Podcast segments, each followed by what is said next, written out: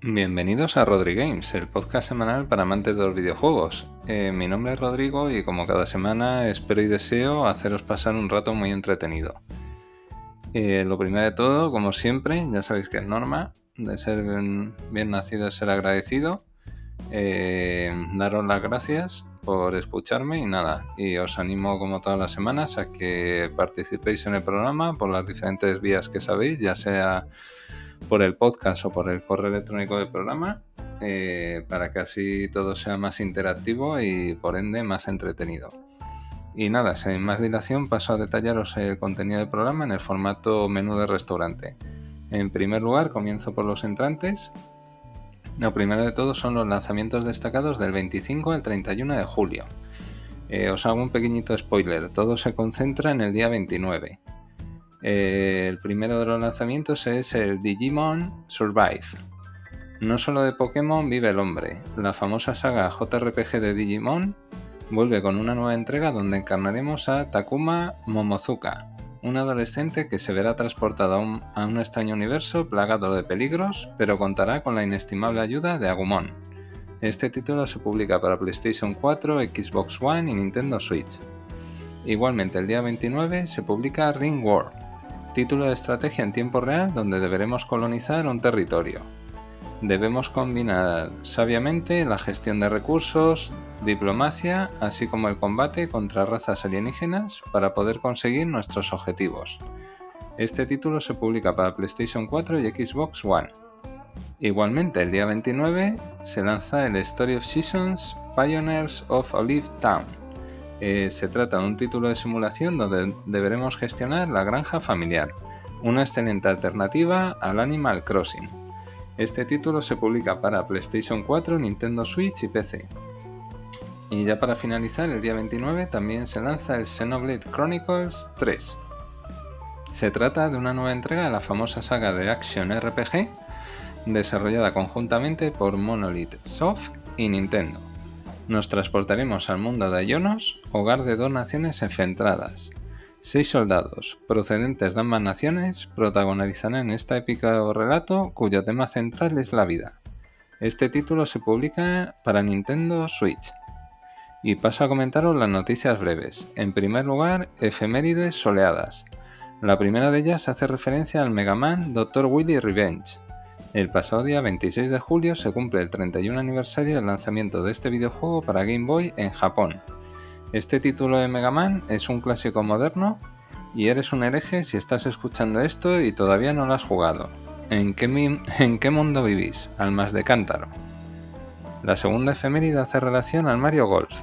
El pasado día 26 de este mes se cumple el 23 aniversario del lanzamiento de este título para Nintendo 64 en América un título sumamente divertido y que no desmerecía a nivel jugable con auténticas joyas de Nintendo 64. Un imprescindible para todo buen jugador que se precie. La siguiente efeméride hace relación al F0 GX. Bendiciones, mis dieces. El pasado día 25 de julio se cumple el 19 aniversario del lanzamiento de este juego para GameCube en Japón podría deciros sin riesgo a equivocarme que probablemente sea el mejor título de la saga, seguido muy de cerca por la entrega publicada para Super Nintendo. La siguiente efeméride hace relación al Paper Mario de Thousand Year Door. El pasado día 22 de este mes se cumple el 18 aniversario del lanzamiento de este título para GameCube en Japón.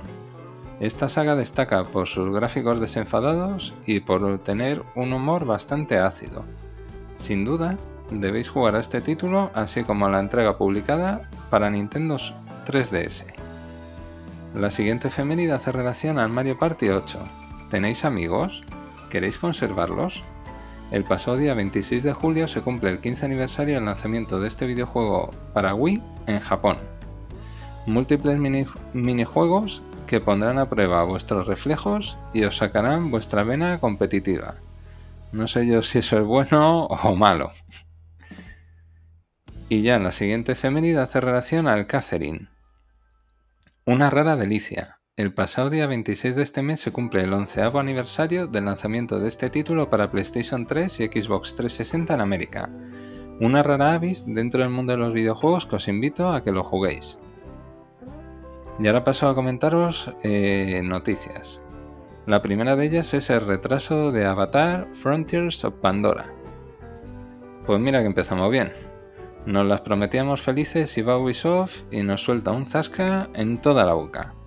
En fechas recientes han informado que dicho título, cuya ventana de lanzamiento estaba prevista para el último trimestre de este año, se retrasa al próximo año 2024 sin informar de la ventana prevista de lanzamiento. Sin duda, las nuevas películas de esta saga prometen, y mucho en mi opinión, pero este título vuela pluf a la legua.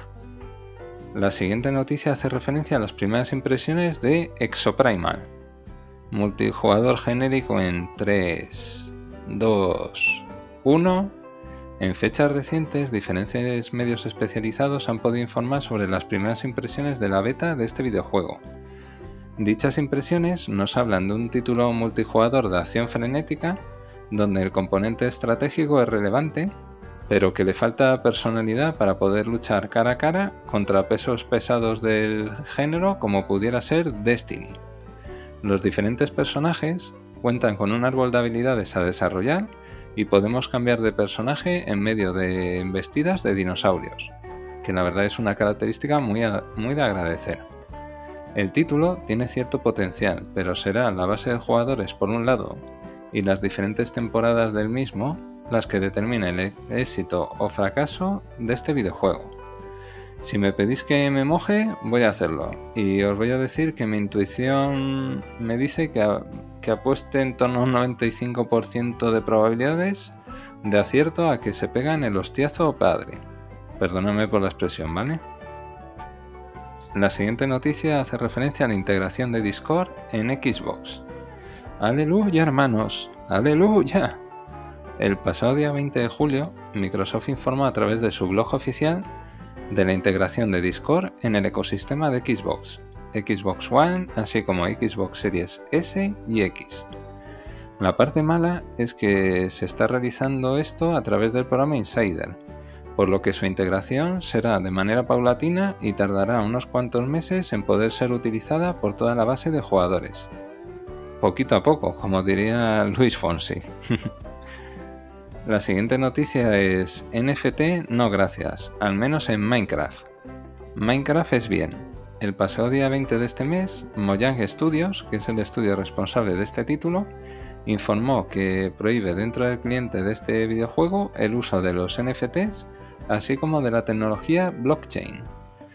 Dicen que va en contra de los valores del juego y siempre tratarán que la comunidad de jugadores disfruten de manera igualitaria y de un contenido que sea accesible para todos ellos.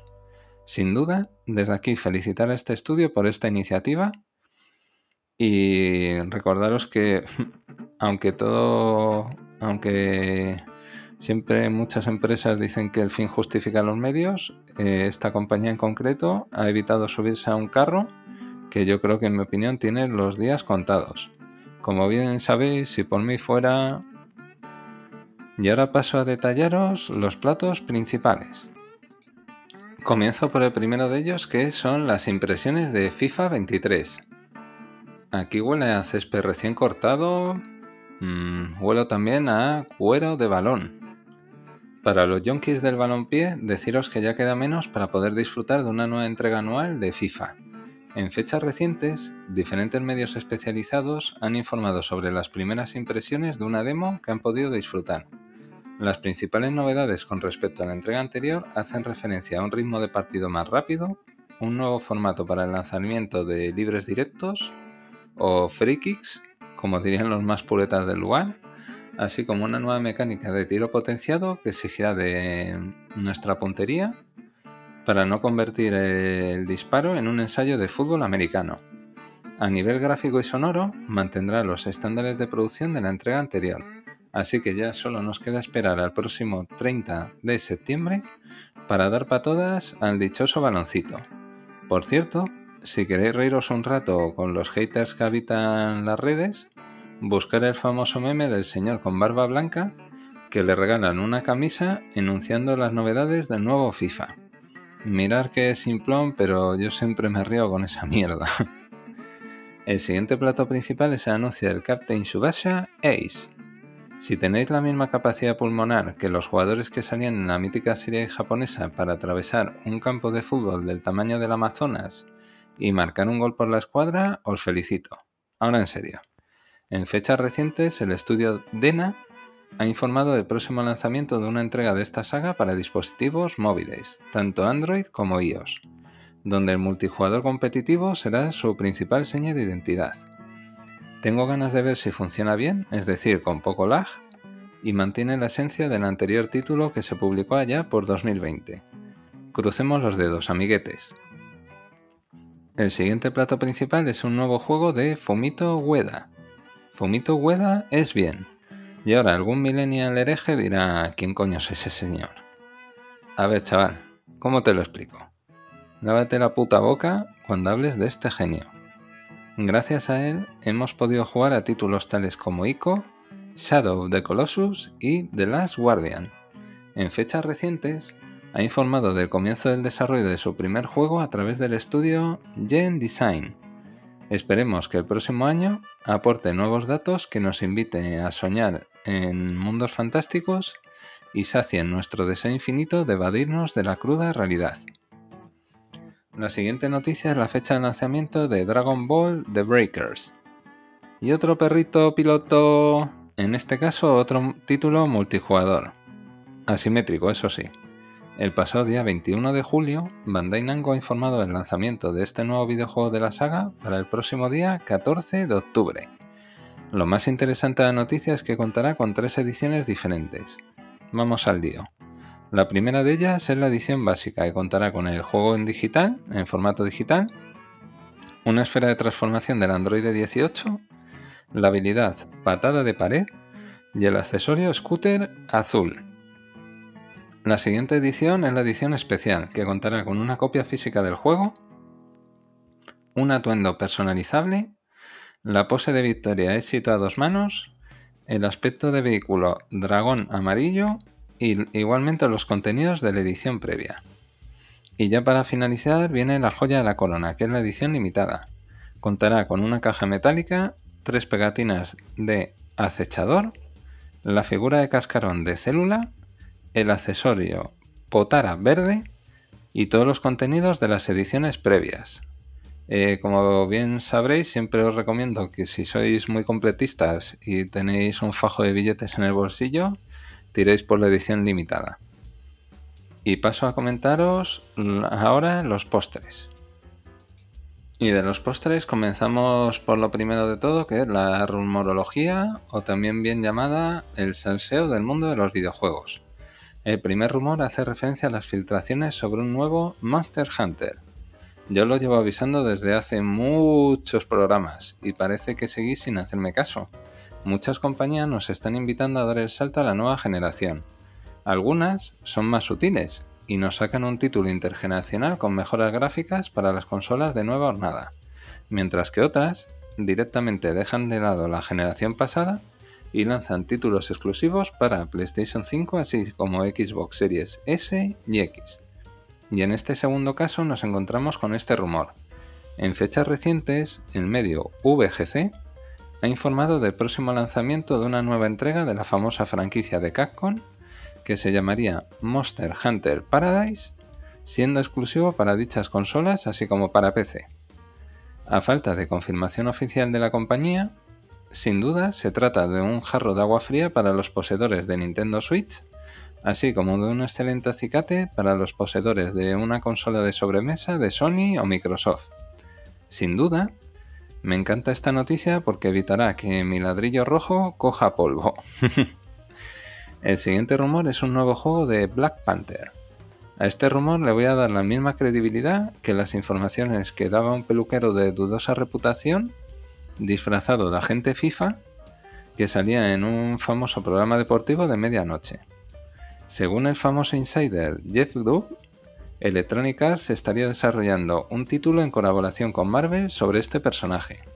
Se trataría de un sandbox para un solo jugador. Se desconoce el argumento, así como las posibles conexiones que pudiera tener con la próxima película de Black Panther que se estrenará el próximo año. Sin duda, Electronic Arts es una compañía especializada en joder personajes y franquicias de reconocido prestigio. Así que no me extrañaría lo más mínimo que este juego hiciera bueno a Marvel Avengers. madre amor hermoso. El siguiente rumor son eh, novedades sobre Dark Souls 3. Escuchad, Álvar y Adri, que esta noticia os va a interesar y mucho.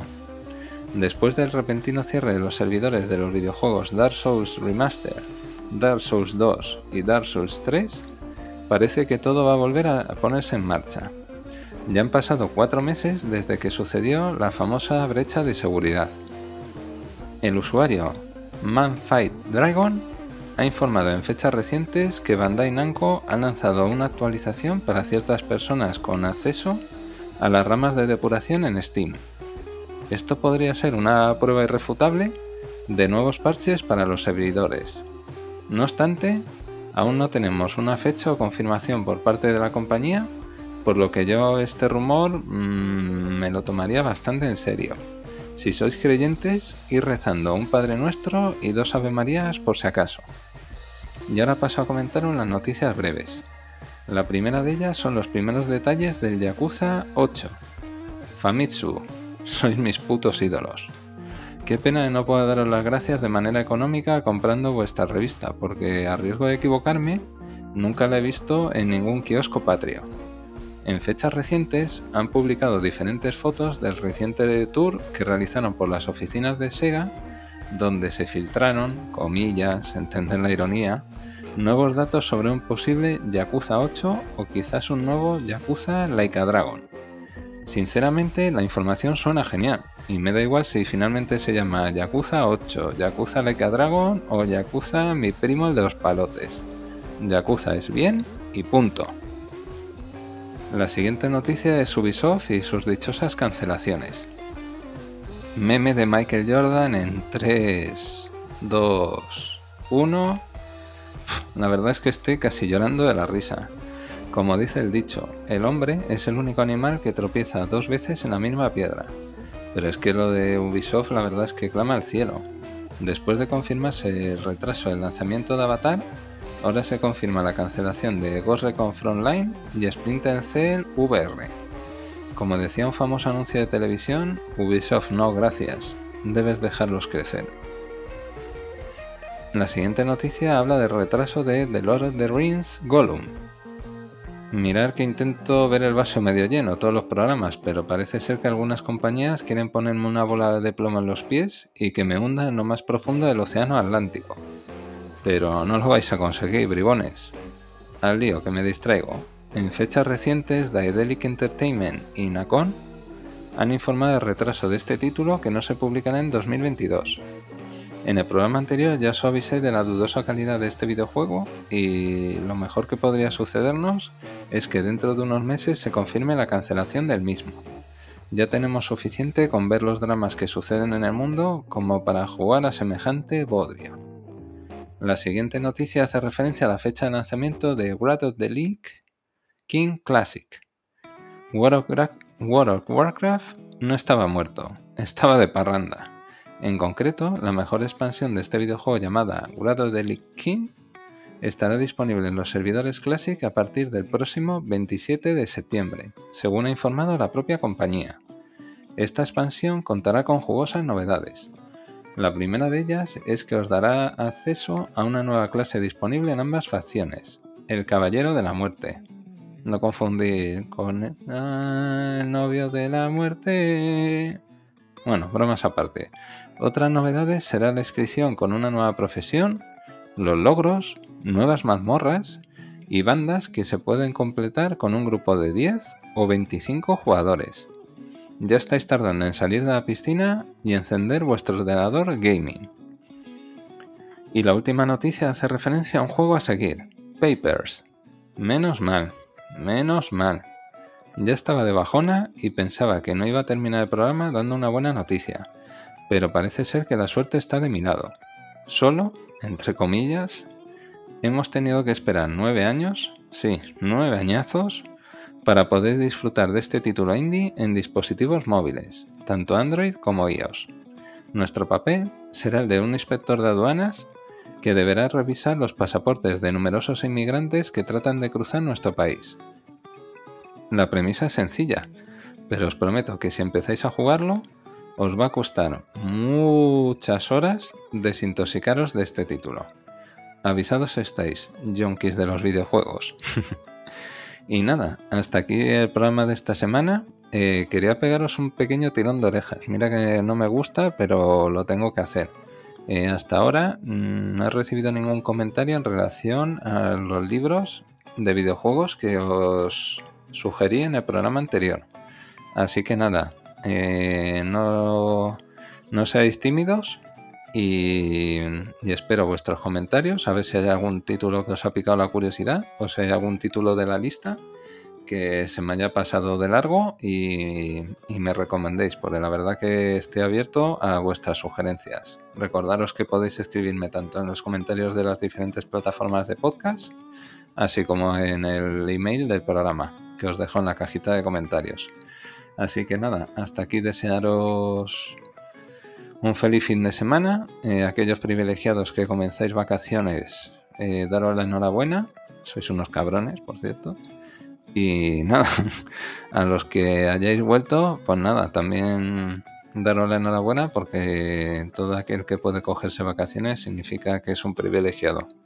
Así que nada, lo dicho, desearos un feliz fin de semana, un feliz regreso o ida de vacaciones y sobre todo recordaros que las consolas están para distraeros, ¿eh? No os enfadéis, eso de los enfados me lo dejáis a mí, que como dice Ana, estoy enfadado casi siempre. Así que lo dicho, besos y abrazos, nos vemos pronto. Chao.